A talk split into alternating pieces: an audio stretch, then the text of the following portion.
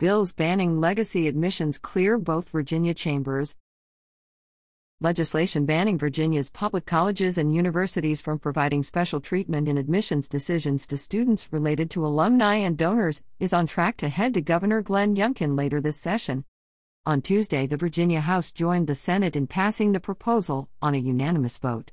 Both bills, which are identical, must now pass in the opposite chambers before they are sent to the governor for his approval.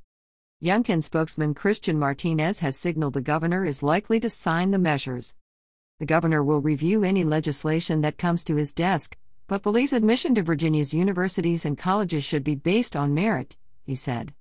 The proposed ban comes after the U.S. Supreme Court ended affirmative action at higher education institutions nationwide in June.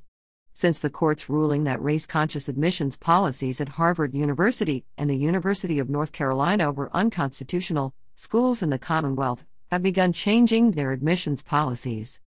A study by think tank Education Reform now found most beneficiaries of legacy preferences are white. It also identified Virginia as one of five states where a majority of public colleges and universities offer admissions advantages to the children of alumni.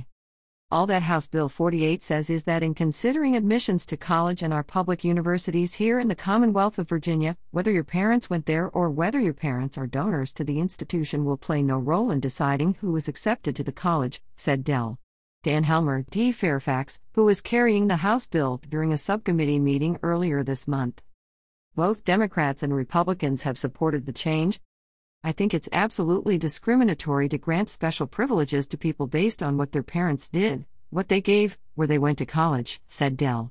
Thomas Garrett, R. Goochland, at the same meeting. Garrett said he's supporting the proposal to address discrimination and create a level playing field for all Virginians.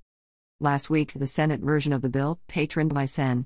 Schuyler VanValkenburg, D. Richmond, also passed with unanimous support. Education reform now says more than 100 colleges and universities have ended legacy admissions since 2015, but 787 still use the practice as of 2020. This article first appeared on Virginia Mercury and is republished here with permission.